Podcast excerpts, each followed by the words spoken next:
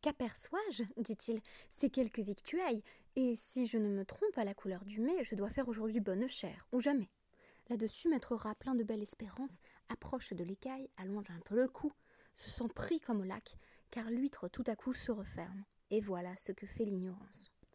Cette fable contient plus d'un enseignement. Nous y voyons, premièrement, que ceux qui n'ont du monde aucune expérience sont aux moindres objets frappés d'étonnement. Et puis, nous y pouvons apprendre tel est pris qui croyait prendre.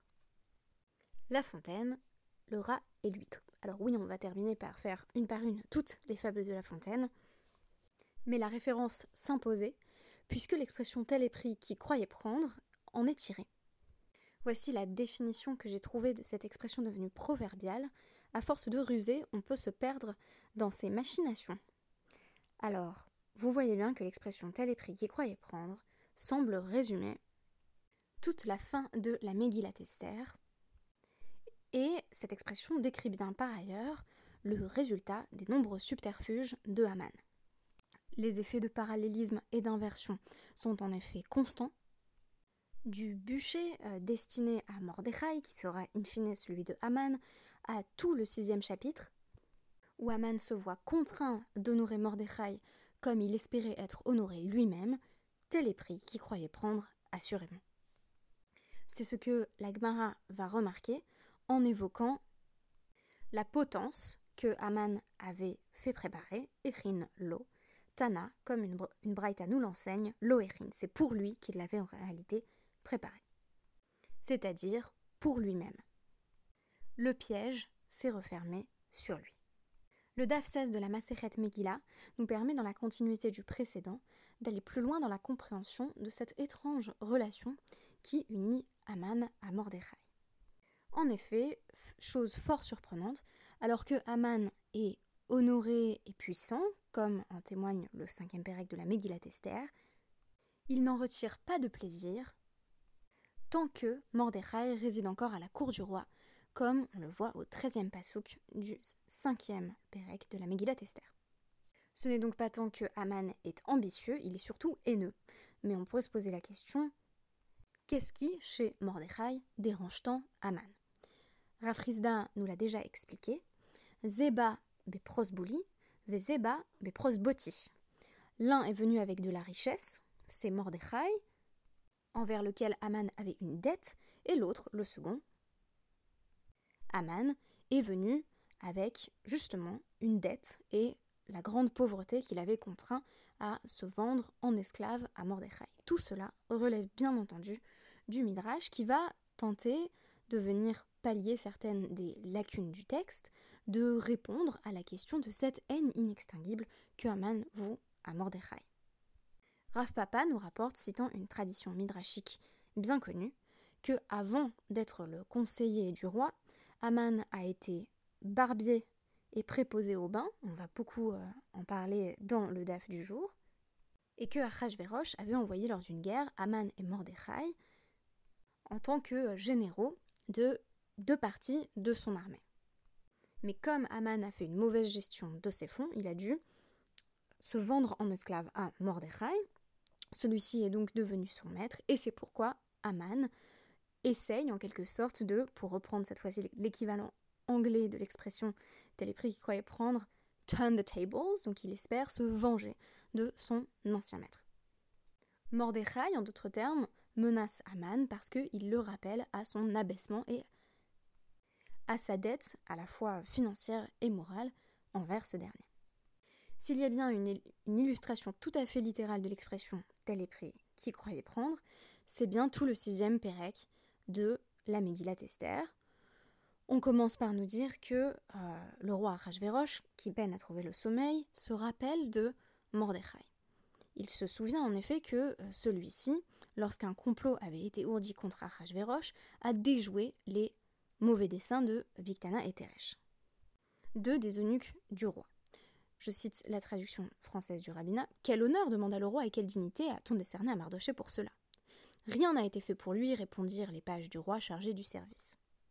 Ce que notre dev du jour va interpréter comme signifiant que les pages du roi n'aiment pas particulièrement Mordechai, mais ils détestent Aman et sont donc bien contents de ce qui va suivre. Le roi interrogea Qui est-ce qui est dans la cour? C'est Aman qui entre. Aman étant entré, le roi lui dit Que convient-il de faire pour l'homme que le roi désire honorer? Et Aman de se dire à part soi Est-il quelqu'un à qui le roi tienne à rendre plus d'honneur qu'à moi-même? Aman répondit donc au roi s'il est un homme que le roi est à cœur d'honorer, qu'on fasse venir un vêtement royal qu'a porté le roi, et un cheval que le roi a monté, et sur la tête duquel figure une couronne royale, enfin bref, il se prend complètement pour le roi dans ce contexte, que l'on confie le vêtement et le cheval à l'un des seigneurs du roi, des hauts dignitaires, pour qu'on mette le vêtement à l'homme que le roi veut honorer, qu'on le promène sur le cheval par la grande place de la ville en le faisant précéder de cette proclamation, voilà ce qui se fait pour l'homme que le roi veut honorer. Premier effet d'inversion avant la potence, va vite, dit le roi à Aman, prendre le vêtement et le cheval dont tu as parlé, et fais comme tu as dit, à l'égard du juif Mardoché, dans la traduction, pas Mordechai, qui est assis à la porte du roi. Nommez aucun détail de tout ce que tu as proposé. C'est exactement de ce qui s'ensuit que va parler notre DAF.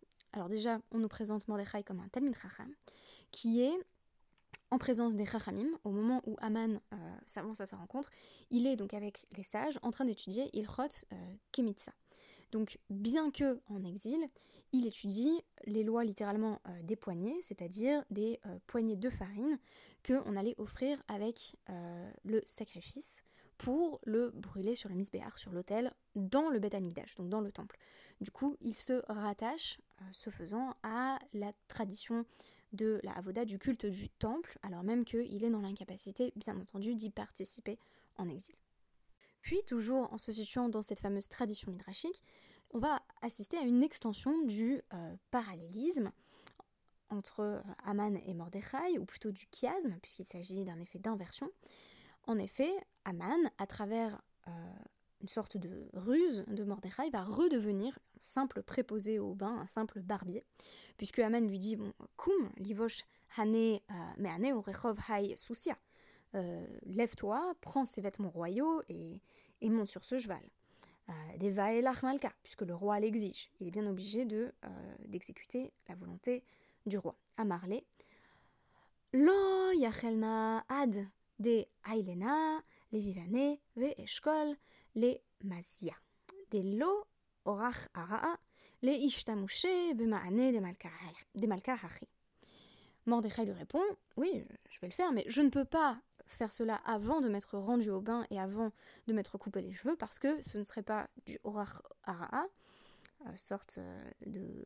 Il n'y aurait pas de savoir-vivre si euh, je me présentais ainsi, si je portais les vêtements du roi dans l'état dans lequel je suis maintenant. Extension du subterfuge, Esther, nous dit-on, va faire fermer tous les autres bains de la ville et tous les autres barbiers. Il est donc bien forcé euh, de le conduire au bain et de le laver lui-même, puis d'aller chercher ses propres ciseaux chez lui et de lui couper les cheveux. On nous dit alors que euh, Aman se met à soupirer. Mordechai lui demande alors Amaika euh, mitnachat, pourquoi est-ce que tu soupires? Amarle, Gavra de Hava le Malka, Mikulu Rav Hashta, euh, l'Ishave, euh, Balnaï père, un homme, euh, il parle de lui-même, dit Aman, que le roi avait placé au-dessus de tous ses ministres, le voilà préposé au bain et barbier. Mordechai lui répond Racha, méchant homme mauvais, tu te rappelles pas que tu étais.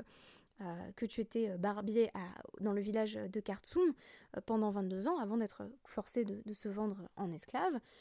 Aman occuper euh, cette, position sociale qui n'était pas celle qu'il acquiert par la suite lorsque celui-ci devient euh, conseiller et confident du roi.